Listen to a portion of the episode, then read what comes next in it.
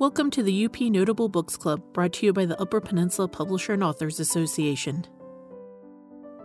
Bill Sproule is a professor emeritus, Michigan Technological University, Houghton, Michigan, where he taught transportation engineering, public transit, airport planning, and hockey history. He is a member of several associations, including the Historical Society of Michigan and the Upper Peninsula Publisher and Author Association.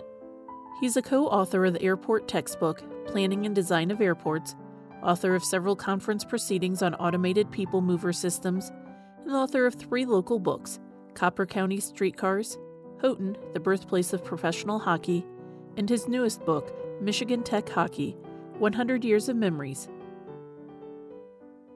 It is my pleasure to welcome William. He's going to be talking to us about his book, Houghton, The Birthplace of Professional Hockey. And before I turn it over to him, just two announcements from me. Next month, we will be doing In the Night of Memory, and we will be meeting on, I've got it right here in my paper, January 13th. So this one is a novel, and we've got a couple copies here at the library, and your libraries may have it too. So please, check it out soon and start reading. I read it, and it's very good. Good. I haven't read it yet. So that is good news, Mary. So that coming up in January. And then again, if any of you still need the Women of the Copper Country, I'm happy to send you a copy free of charge. You get the copy, you get a bookmark, you get the reader's guide, free postage. It'll come right to you from our library. I've got 30 copies to dispense.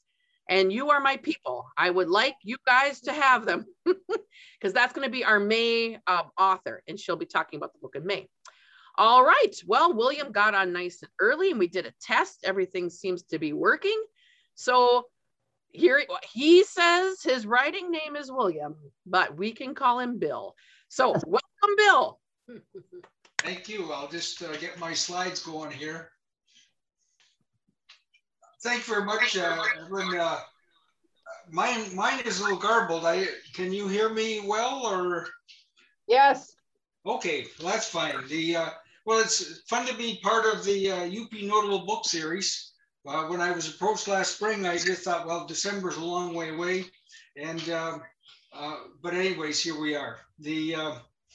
I guess to give you a background myself, I'm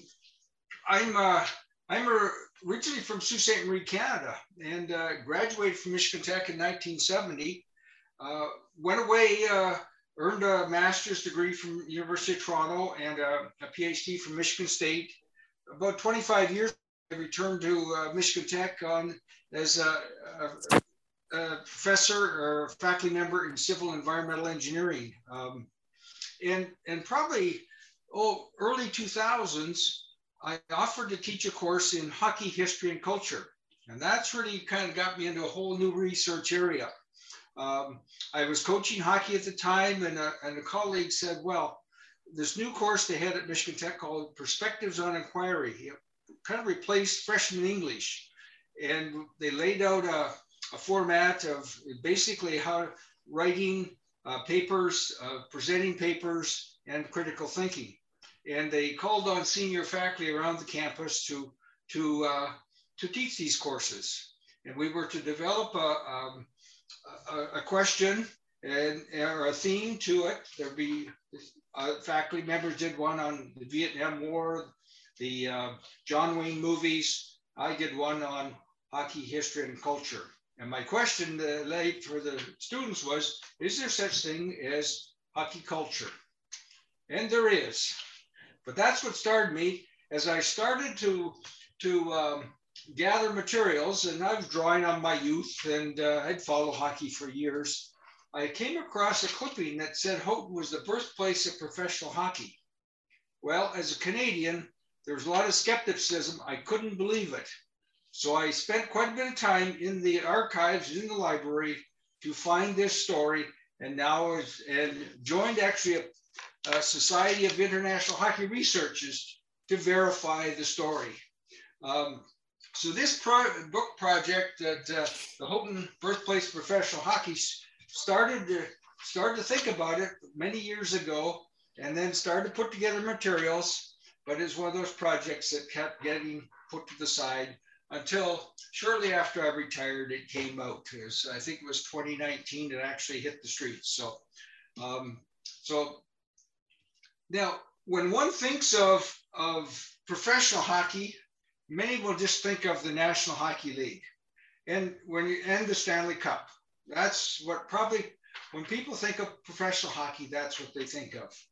Well, we're going to trace a couple things. We're going to trace the birth of professional hockey, and we'll tie in a little bit on the Stanley Cup and the NHL. So for those who aren't familiar with hockey, well, you'll walk away with quite a bit of information tonight. So, well, there's always a debate, when and where did hockey begin?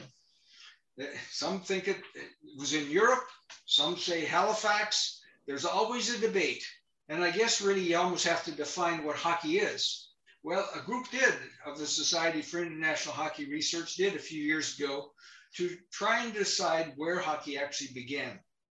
And this gentleman here, James Creighton, is attributed to be the father of hockey.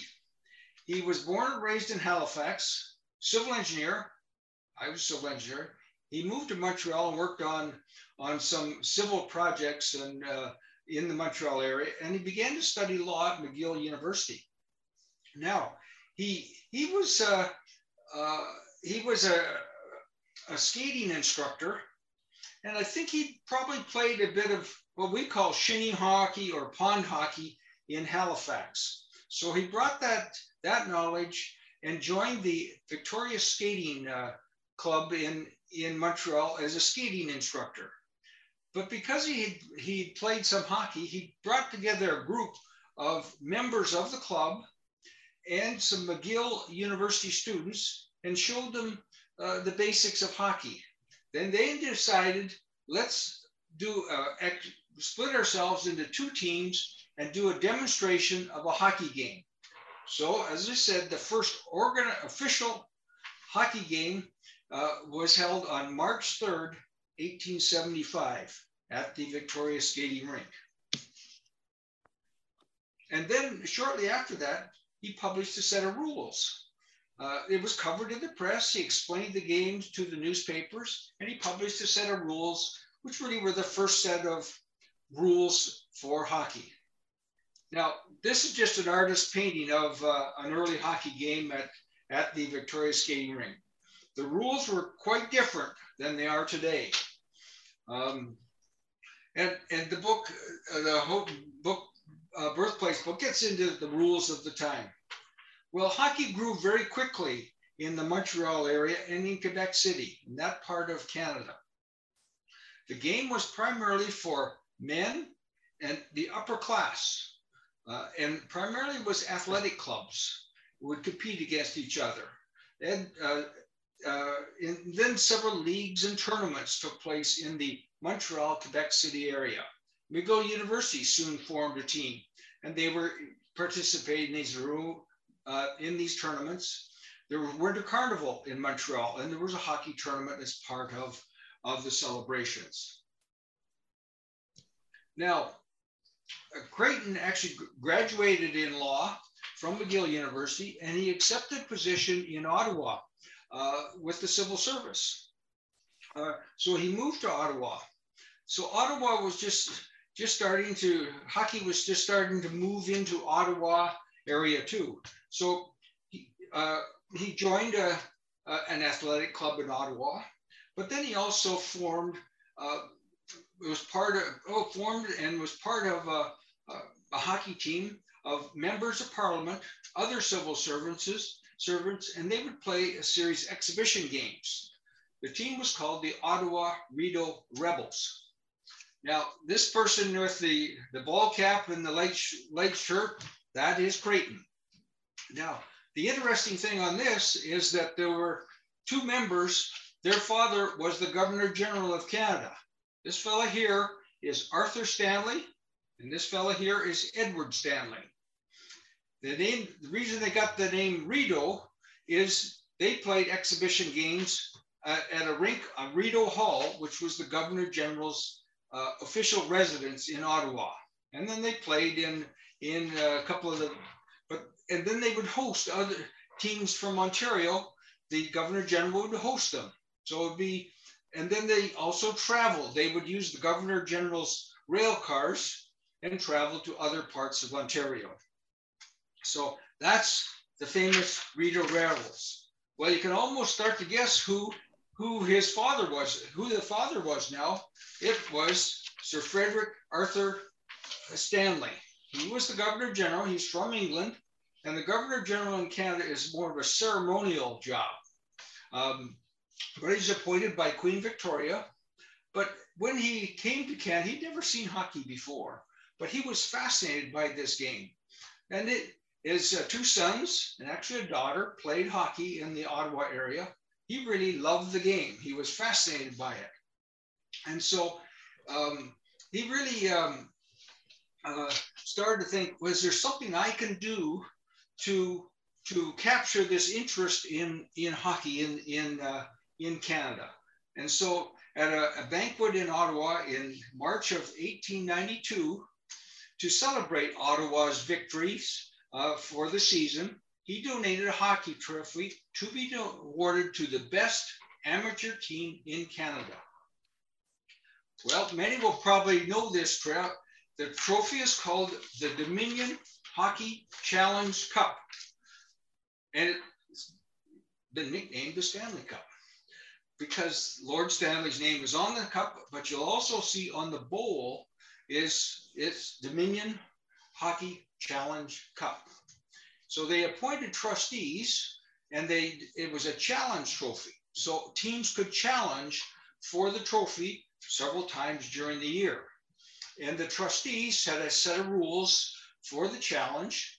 And there's more in the Houghton book about the rules and the challenge and so on. So the first to be awarded the cup was the Montreal Amateur Athletic Association, a men's club in the Montreal area.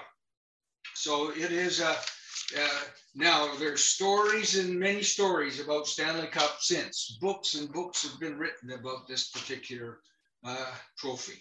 But the original one is this bowl. Now, as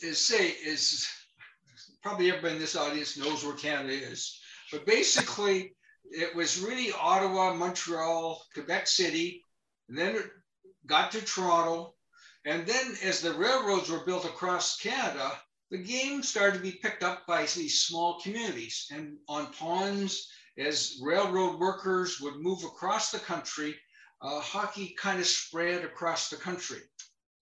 And it really became a game not just for the upper class, but the working class man would play hockey too.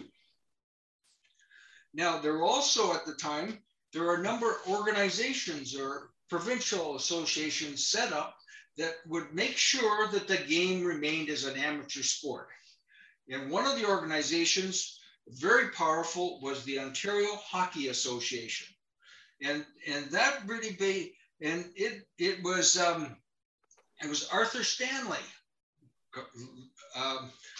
Lord Stanley's son, that was really the instigator of the Ontario Association. So if I go back to the Rideau Rebels, they toured Toronto and they really saw the excitement for a kind of a provincial tournament. And to organize that tournament, the Ontario Hockey Association was set up. But one of their roles was to make sure that the game remained for amateurs. Well, there's a good story here. This is the Berlin hockey team in the late 1800s. And Berlin is now called Kitchener, but this club or hockey club played their arch rival Waterloo in a game in, I think it was 1897. And Berlin beat Waterloo, and their manager, this fella in the front in the coat, he was the manager and he was also the mayor of Berlin. He ran onto the ice, he presented everyone on the team a $10 gold coin. The Ontario Hockey Association heard about this. They said, well, this is not amateurs, they're now professionals. So the team was suspended for the for the rest of the year, and then they had to appeal. And but so this is the now there's a couple of key people on this team. This fellow in the back row here is John Gibson, or Jack Gibson. We'll hear about him in a little while. And this fellow in the front row, his name is Art Farrell. He was from Montreal that played on this team. And he actually wrote one of the first books on how to play hockey. So these were very powerful organizations and had great power. And if you, when you read the Houghton book, you'll see that it influenced a number of the player movement and a number of things that took place in Canada, but always maintaining that it would be a game for the amateurs. In the United States, it took a little different route. Roller skating was very popular in the United States in this 1880s. And there were roller polo leagues. And then in many parts of the United States, ice polo became popular. A different set of rules than hockey, but you basically, they would be on smaller ice surfaces. There were a number of different rules, but this is very popular. Ice polo was very popular in the Upper Peninsula in those years. There were leagues and really ice hockey really kind of evolved out of it. And really in the United States, what happened was there was some men's ice polo teams in New York and Pittsburgh and some of the border towns. And then some Canadian teams would come down and play them. And often they'd play one game of ice polo and one game of ice hockey. And quickly, ice hockey overtook ice polo, and ice polo just about disappeared. So in the Copper Country, the first ice hockey teams were organized by a Canadian, this fella in Dollar Bay, a small community just outside Houghton. And there were several Canadians that worked at the Hancock chemical plant that made explosives for the mining industry. And these Canadians had learned the game in Canada and brought that excitement to the Copper Country. Ice polo was still popular, but a couple of key dates here in December of 1897, Yates had brought his Canadians together. He showed a few of the locals how to play this game of ice hockey, and they wanted to play an exhibition game at an outdoor rink in Calumet. The newspaper said the game made a favorable impression and it is likely that a team would be organized by local skaters. This is what they wanted to do, is elevate this game of hockey. Well, just a week later, teams played at an ice rink in Ripley, just outside of Hancock. The game is somewhat similar to polo, but not nearly as exciting, and it is feared that very little interest will be taken. Well, they were wrong. Hockey has been a mainstay of the Copper Country ever since. And really by the fall of 1898, the quotes from the papers are, "Hockey will be the fashion. If you want to keep up with the times, play hockey." And so things really got exciting in the Copper Country. But it really grew when Doc Gibson arrived. Now, Doc Gibson, that was the fellow from the Berlin hockey team. He was born in Berlin, outstanding athlete in several sports, but he was suspended. He actually attended the Detroit College of Medicine, which is now Wayne State, and graduated in dentistry. And while he was at the Detroit College of Medicine, he played on their football team. He was captain of the football team. He was actually on their hockey team. So they actually had a hockey team at Detroit College of Medicine at the time. And apparently that team traveled to the Copper Country in 1899 or so, just to play an exhibition game against the local team. Well, so he graduated, he moved to Hope because at 1900, this was the boom area of the country with the copper mining, and he joined a local hockey team.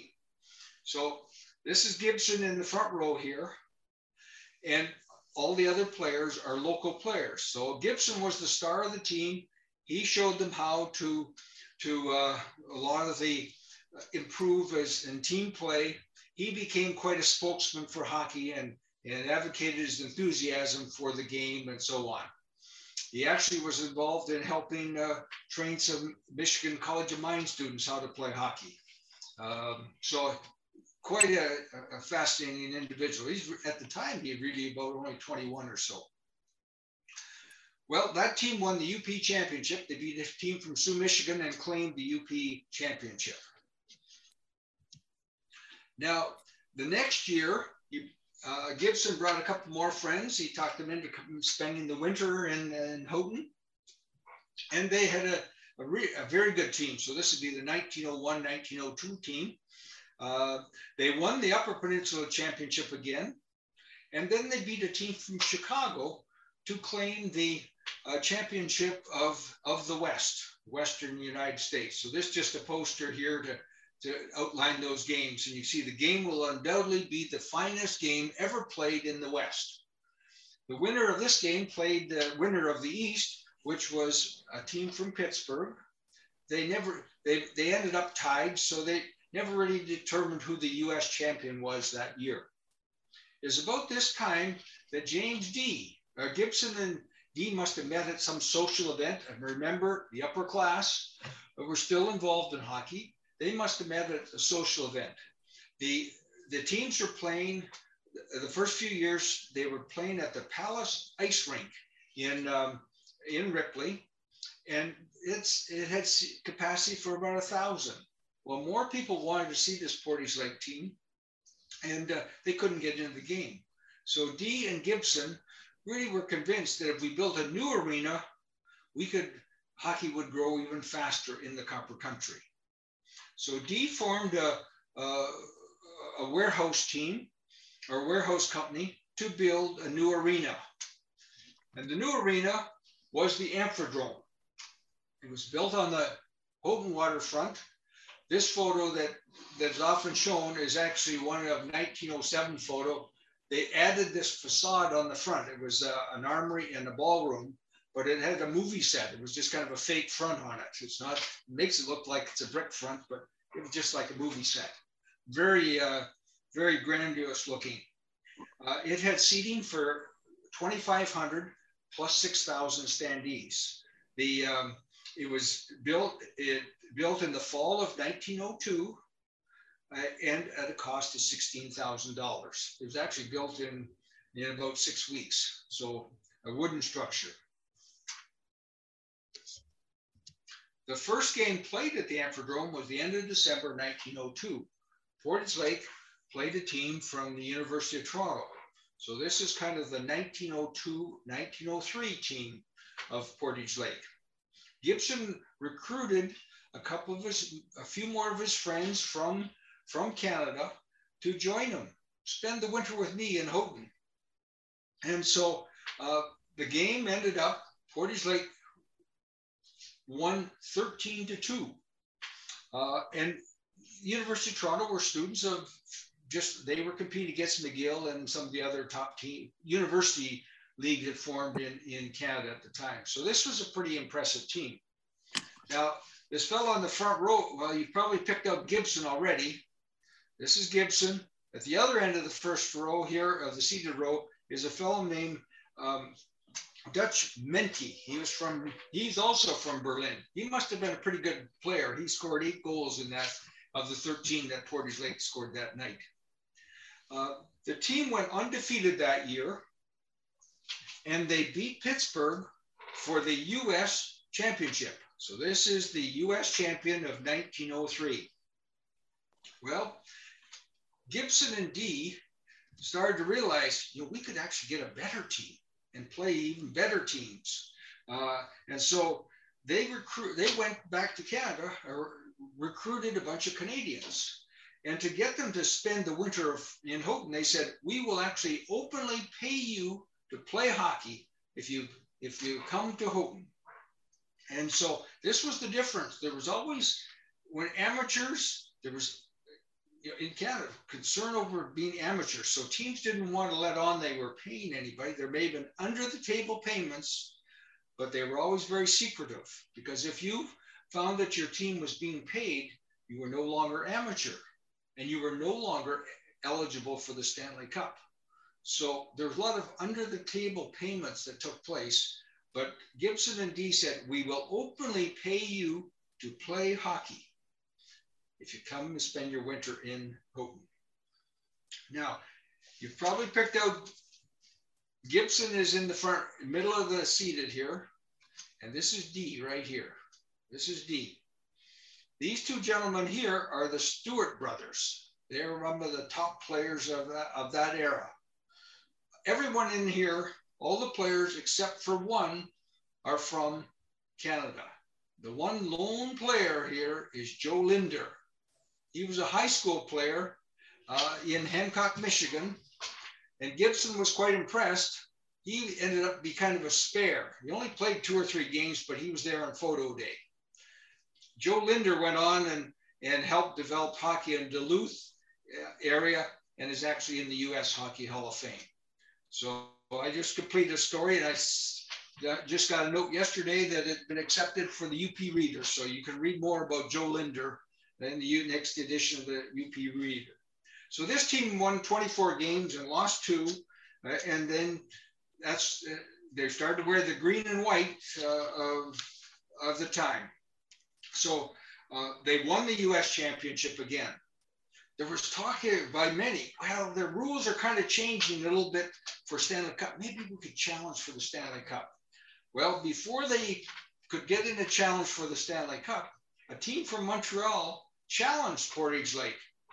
The team from Montreal, they were one of the top teams in Canada. They called themselves the Champions of Canada.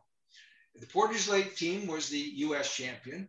So Portage Lake accepted the challenge, and it was to be played at the Amphidrome on 2 days in March in, for what was billed as the World's Championship.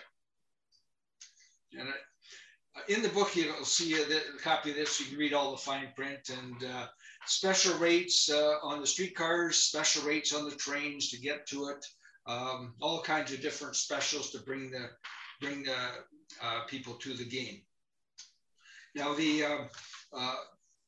Portage Lake won the first game, 8-4, and they won the second game, 9-2. So they are really the world's champion in 1904. Well, in the summer of 1904, Dee promoted the idea of a professional hockey league. He convinced several entrepreneurs that you could actually make money playing hockey. If you charge, you can make some money. And so he, the initial plans were to form a hockey league. He invited several entrepreneurs. There were some interests from Minneapolis, St. Paul, Chicago, St. Louis, were all expressed some interest. But when it got down to it, they were going to call it the American Hockey Association, but the Sault Canada said they'd like to join. And so at the in late November, Sault Canada said, we'd like to join. So it became the International Hockey League, the IHL. It was really the first professional hockey league. And these are the 5 teams that were in that league. Portage Lake or Houghton, Calumet, Sault Michigan, Sault Canada, and Pittsburgh. In the book, we give you a little background, but I might as well share with you now, is Portage Lake, Houghton had a population of about 4,000 in 1904. Hancock, it was about 6,000. So about 10,000 lived in the Houghton-Hancock area. The Calumet area was about 35,000. A lot larger than it is today. Sault Michigan at the time was about 11,000. Sault Canada was about 6,000. And Pittsburgh was over 300,000. So the and all players were openly paid to play hockey. The and virtually all the players were from Canada. These are the sweaters of the 5 teams. You can probably pick them out. Portage Lake in the green and white, Calumet in the gray with the red trim. The Sault Michigan is the purple. The red and white is Sucat, and Pittsburgh is the purple.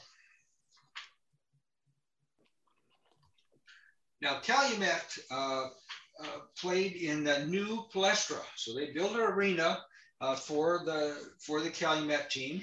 It had seating for about 3,000. It's located in Laurium, near the Copper Range Railroad just ran right by the arena here. Here's the arena, Copper Range Railroad here. So it was easy to get from Houghton up to the Calumet to the game, and the streetcar was just a few blocks away. Today it's in the area of the Gip Arena if you're familiar with Calumet or with Laurium. And the first game was played in the middle of December 1904. Now the Sault Michigan, because it's the UP group, I thought, well, both the Portage Lake played at the Amphidrome. The Sault Michigan played in the Ridge Street Ice-Atorium. And this is the Ice-Atorium here. This is the Canal Park, so you can see the Sault Lock here. And this is the Iroquois Hotel.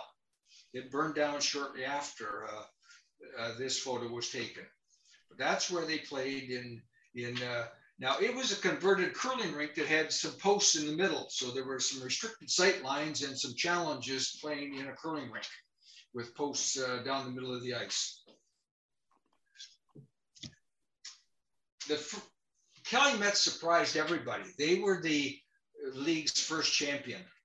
And the most famous person in here is this gentleman right in the back. His name is Hod Stewart. He was the manager of the Palestra. He was the captain. He was the star. He was everything for the Calumet team. An outstanding player. We could probably spend a half hour talking about him. You're just going to have to buy the book to read more about him. But he had ended up there for a couple of years. He returned to Canada, and he was killed at died in a young age in a diving accident. Anyways, this is Hod Stewart. And there are a few others that are in the Hockey Hall of Fame.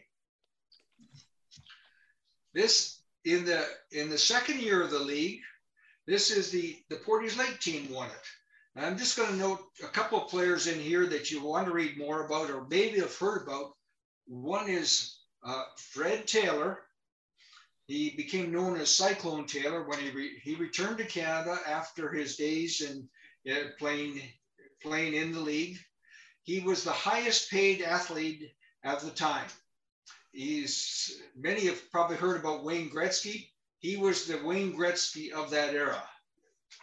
The other person over here is Joe Hall. He was the leading scorer that year, but he also led the league in penalty minutes. His nickname was Bad.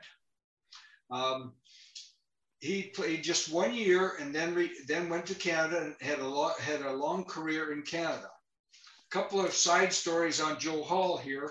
You know, can read them in the book, but Joe Hall ended up playing for the Montreal Canadiens against the Seattle Metropolitans in the 1919 Stanley Cup Finals.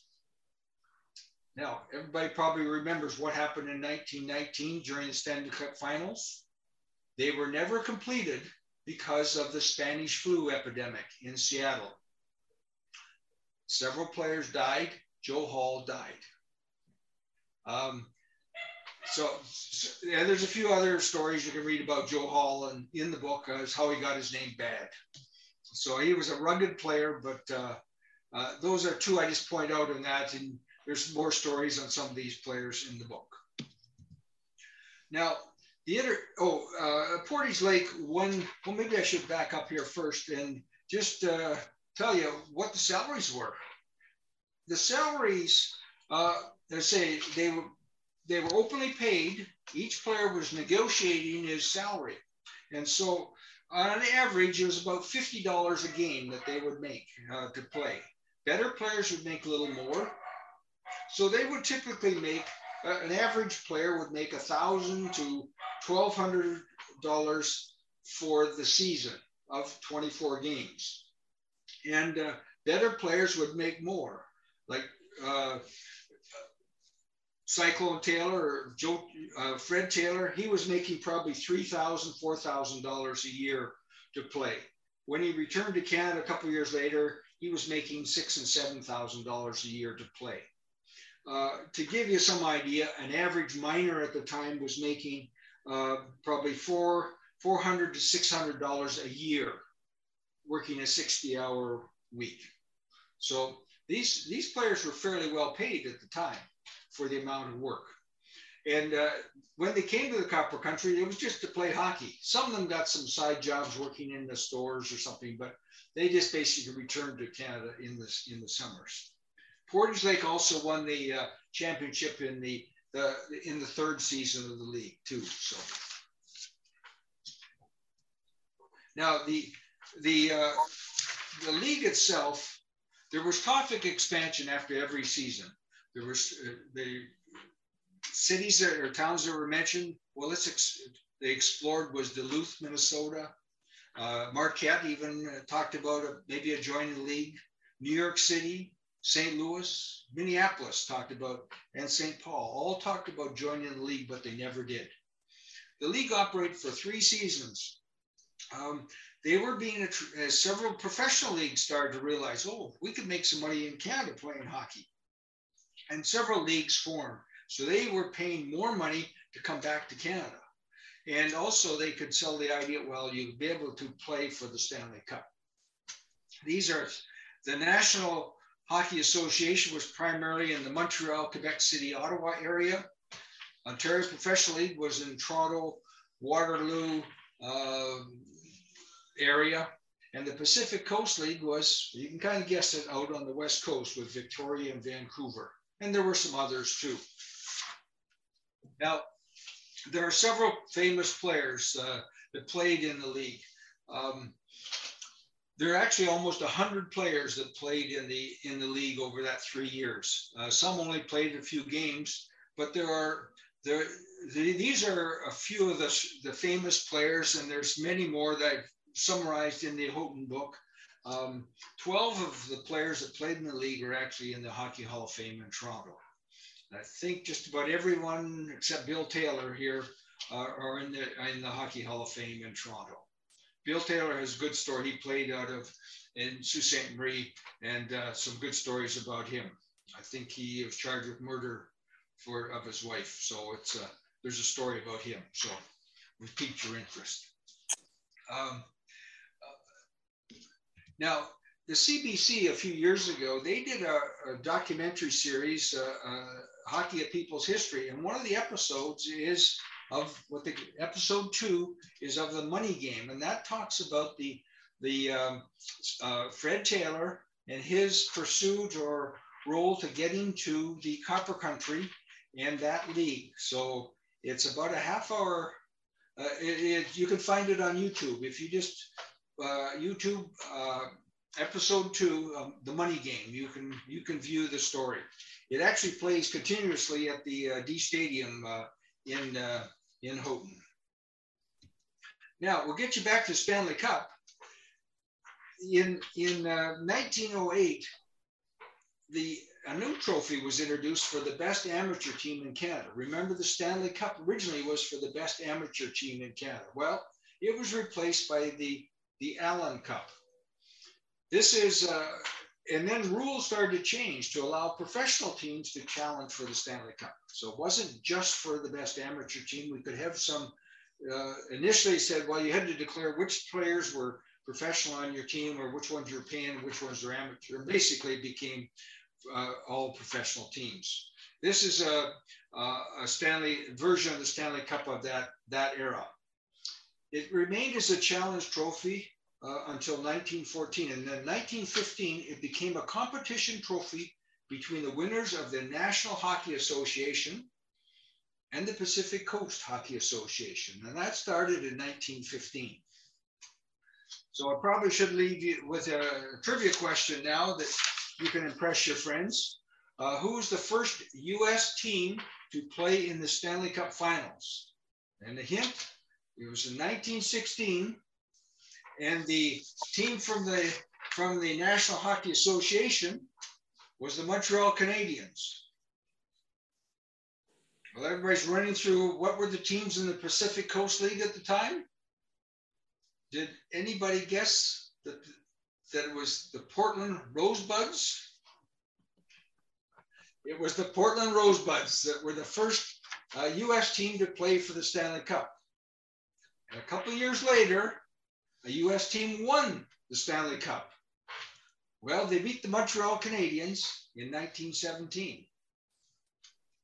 Well, it wasn't the Rosebuds. It was the Seattle Metropolitans. So that's kind of exciting now when the new Seattle franchises return to the National Hockey League. So there's a couple of trivia questions you can test your friends on.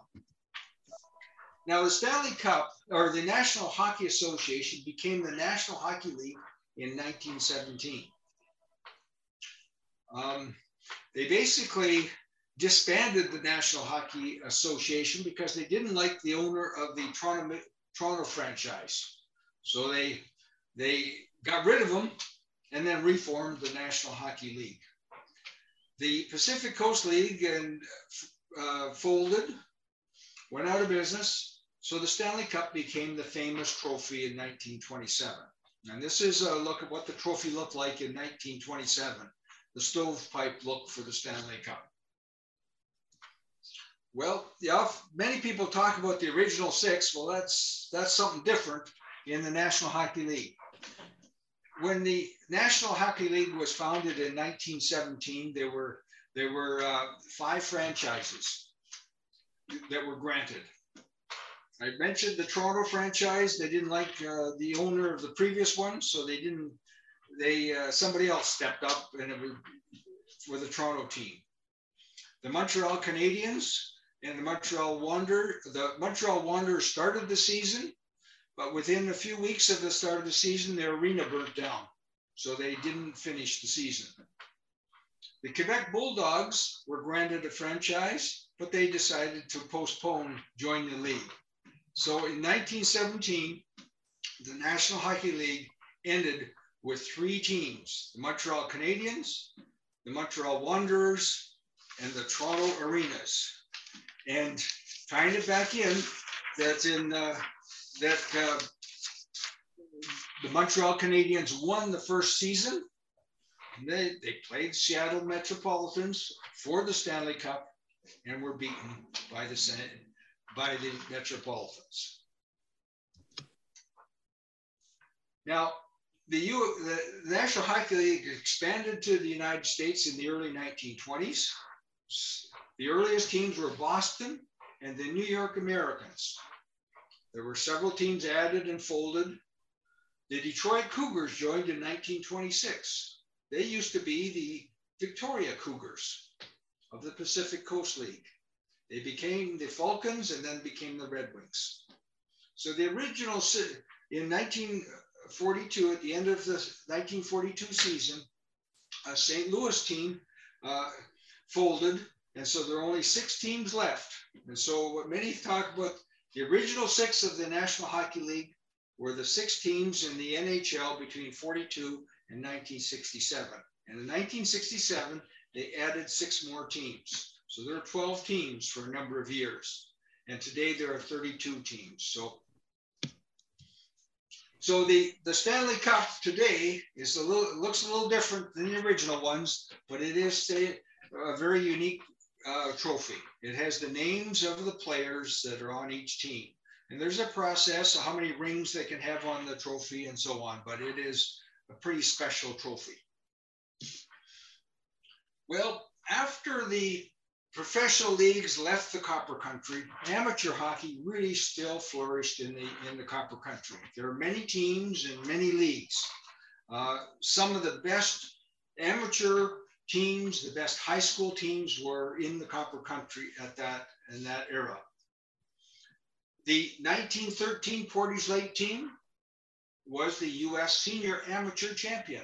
This is a look at that team. They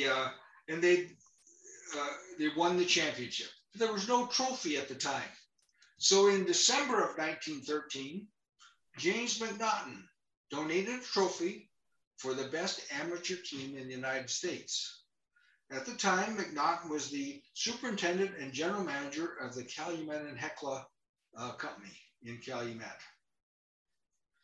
Now, to tie in a few other things, the Coliseum opened in 1913.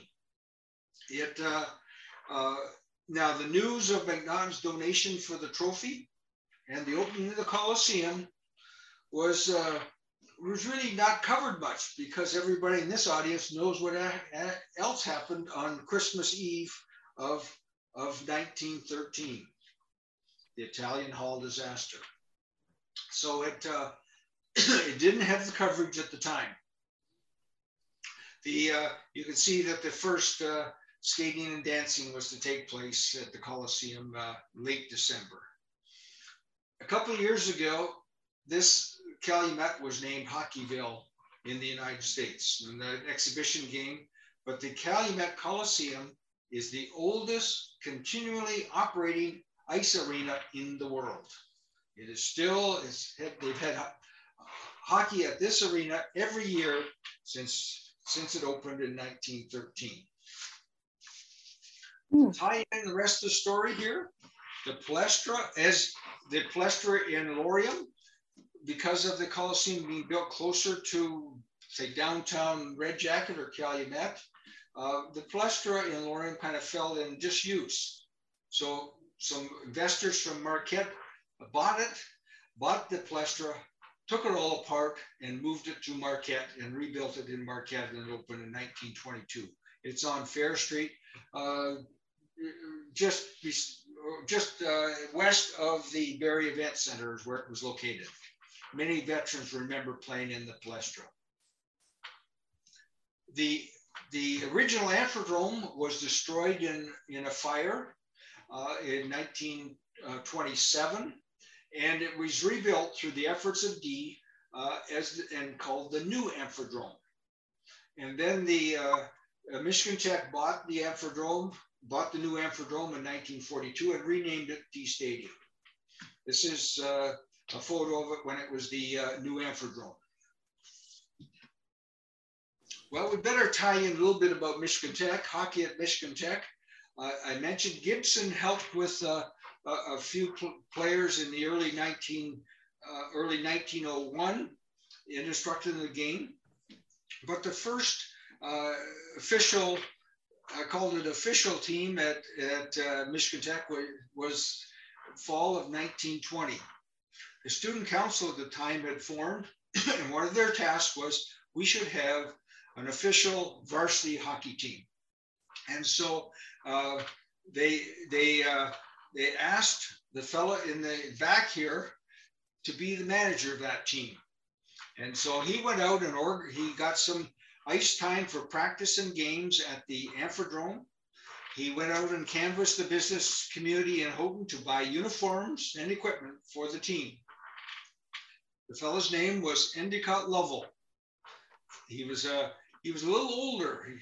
He actually was on student council too. He was a little older, but the interesting thing, he's the son-in-law of James McNaughton. So in the book, you'll read later what happened and some of these things after. when the McNaughton Cup was turned over to the Western Collegiate Hockey Association, they had to go to Endicott Lovell, who became president of the Calumet and Hecla Mining Company, to get their approval. The first game for the Michigan College of Mines was held, our first college game was played against the University of Michigan. And you can see at the Amphidrome on Thursday, January the 27th, a little over 100 years ago.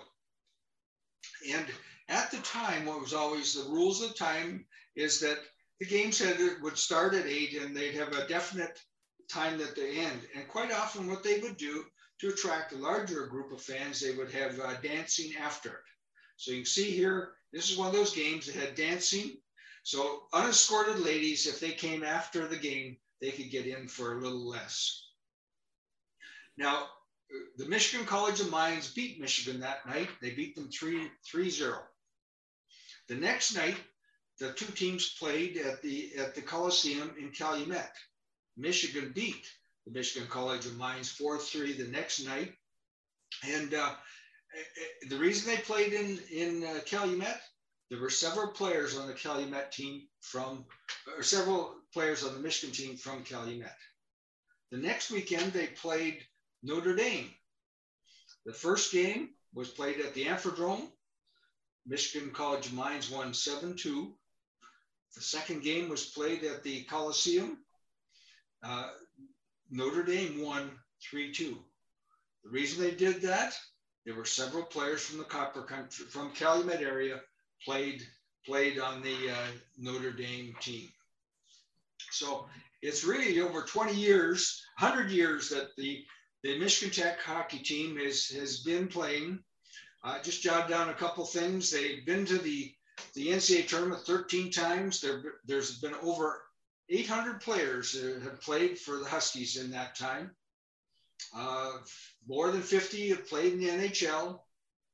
3 former Huskies have been head coaches in the NHL, and 3 former Huskies have played on the Stanley Cup championship team. So kind of brings things together.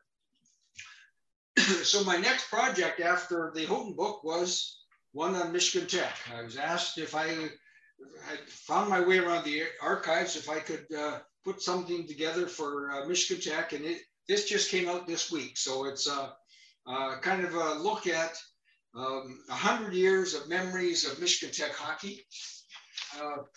Victor is a Michigan Tech alum, and he probably, to start it, we were talking about sharing your memories.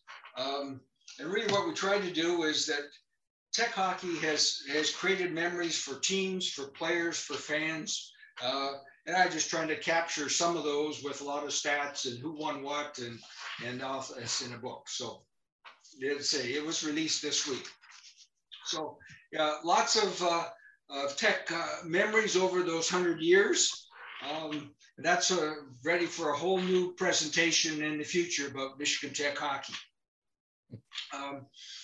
I was telling Victor, I've even included a couple of pages so you can write the last two or three pages of the book yourself and include your memories. So tonight, I just focused on as the background to the sign as you come into Houghton, the birthplace of professional hockey. Now, I guess I should, just to finish it off, is where can you get these books? The Houghton book was primarily sold in the local Copper Country area. There are books available in at Snowbound in Marquette, but in the Houghton area, the main bookstores, Copper World, Grandpa's Barn, I found Michigan Tech, Northwind's books in part of Finlandia. Probably the easiest place to get the Houghton book is through the Michigan Tech bookstore. They'll send it to you. Just go on their website, and they handle all the sales tax and the mailing. So the Michigan Tech book, your best place to get it right now would be through the Michigan Tech bookstore, and you can get it online.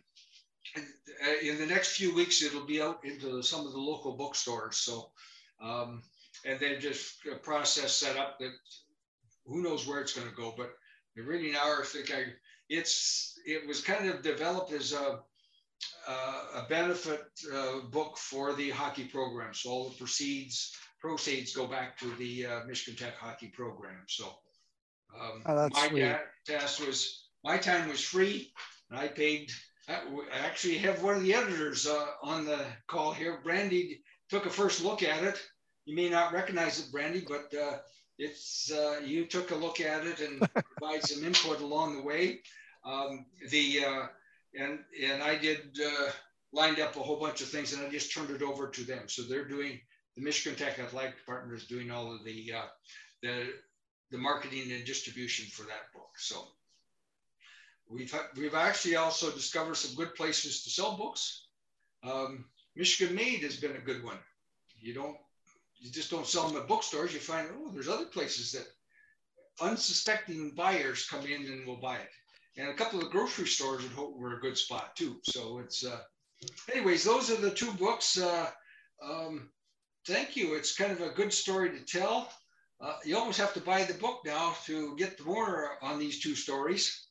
that's, I guess that's what you're supposed to do is in these talks is get everybody excited to buy your book. So there may be some questions that come up. I'll see if I can handle them.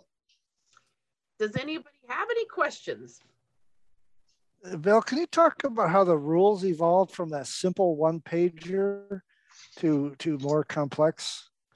Sure, nuanced? Sure.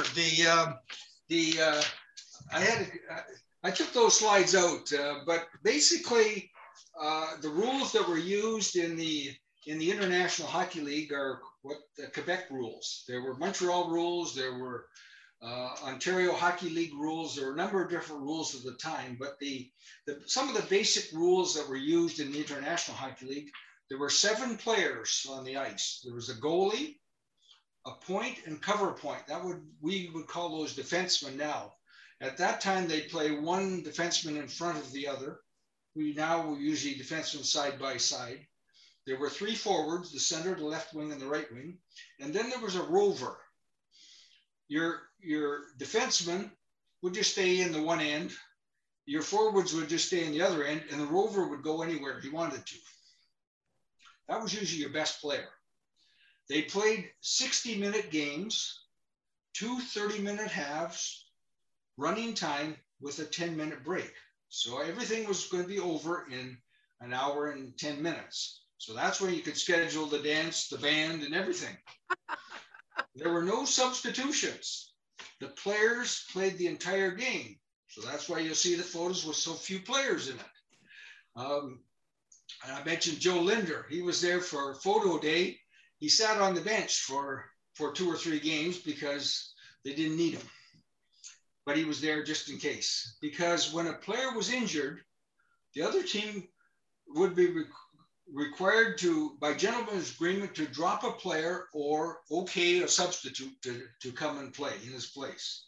There were no lines on the ice. There were no forward passes allowed.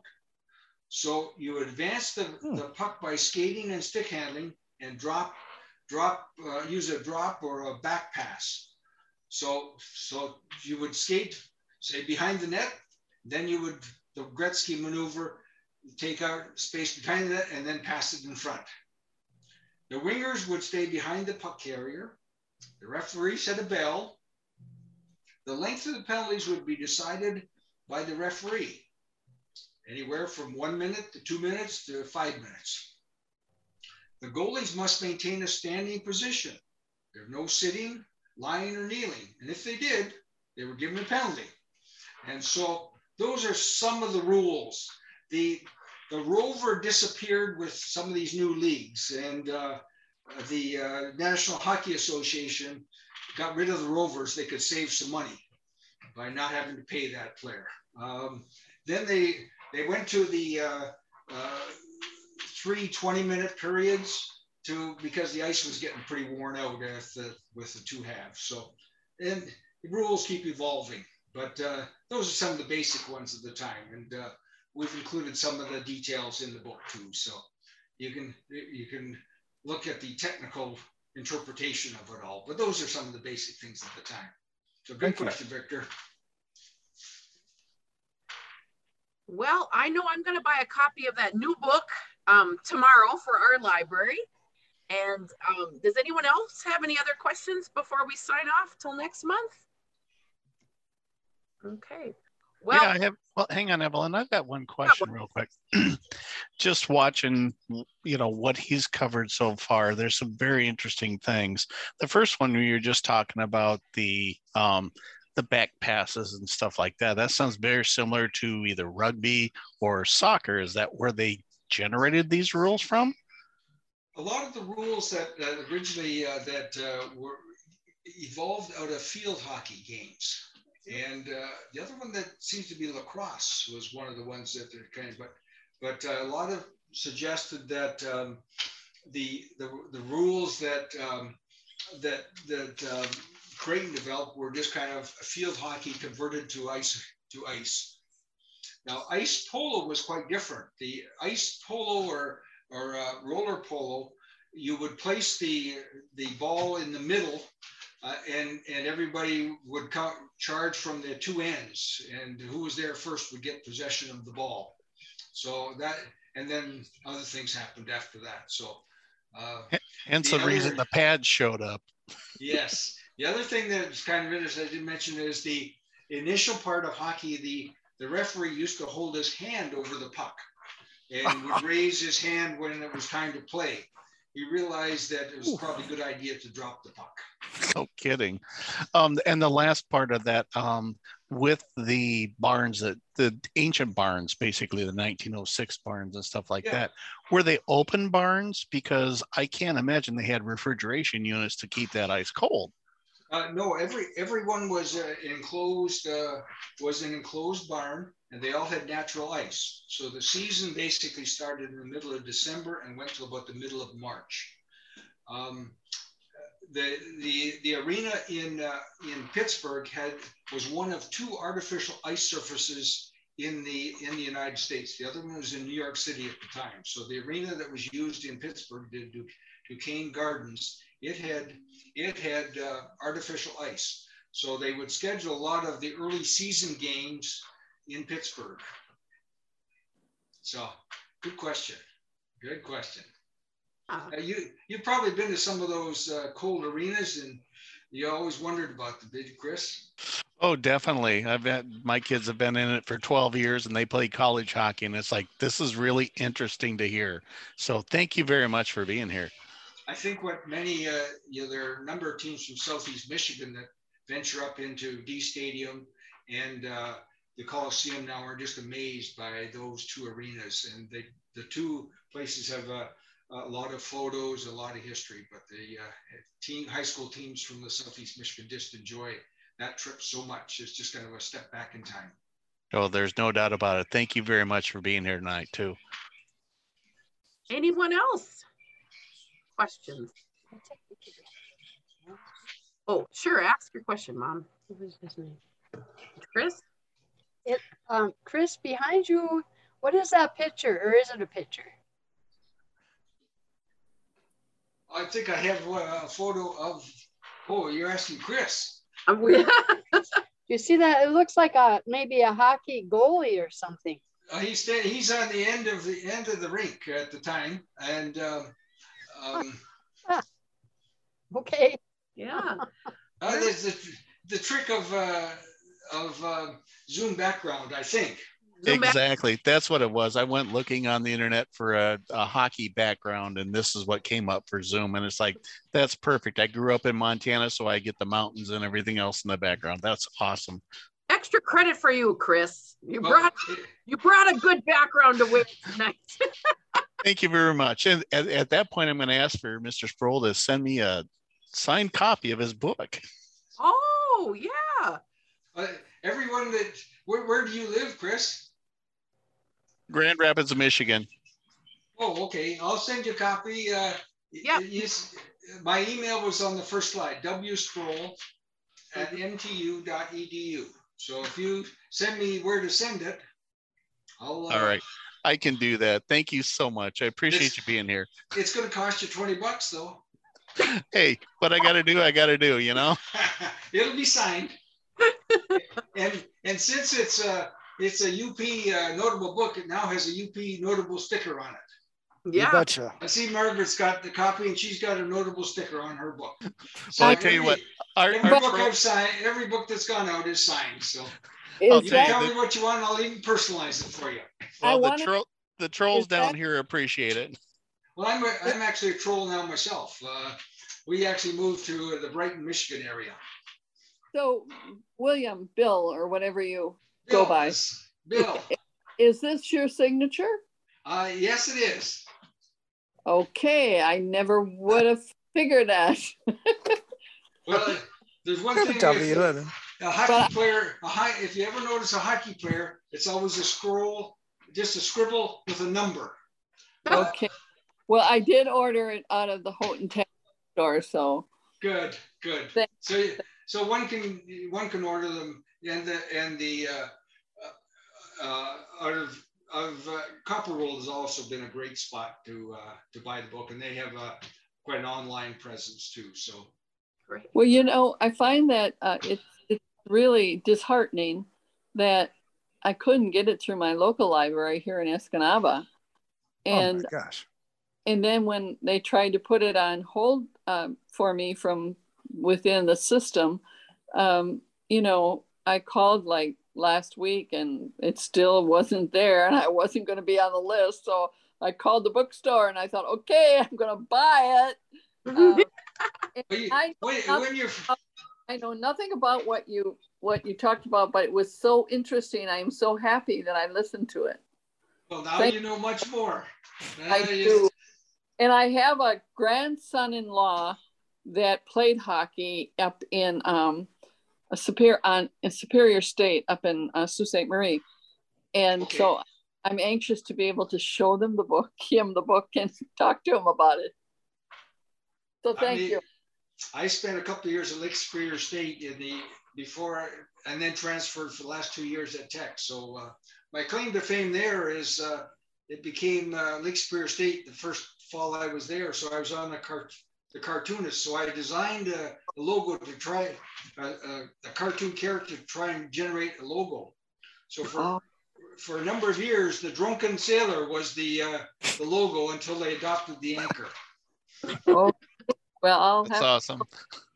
That's great. That's just wonderful. Oh, well, it was a nice chat tonight, everybody. And for those of you who put on the chat that you need that other book, I'll send it to you. And thank you so much, William. Good luck with the new book. I hope it sells out like your last one did. Well, we're hoping that every Richka Tech alum is going to buy, so we're going to have to print more. But we were fortunate. I had somebody underwrite the cost of production of the printing, and I just donated my time and some of the costs, and so it benefits the Michigan Tech hockey program. So wonderful. Okay, thank you, everybody. We hope to see you in January, and have a nice holiday season, everyone. You've been watching the UP Notable Books Club, brought to you by the Upper Peninsula Publisher and Authors Association. To join or for more information, please visit us at www.upa.org or www.upnotable.com.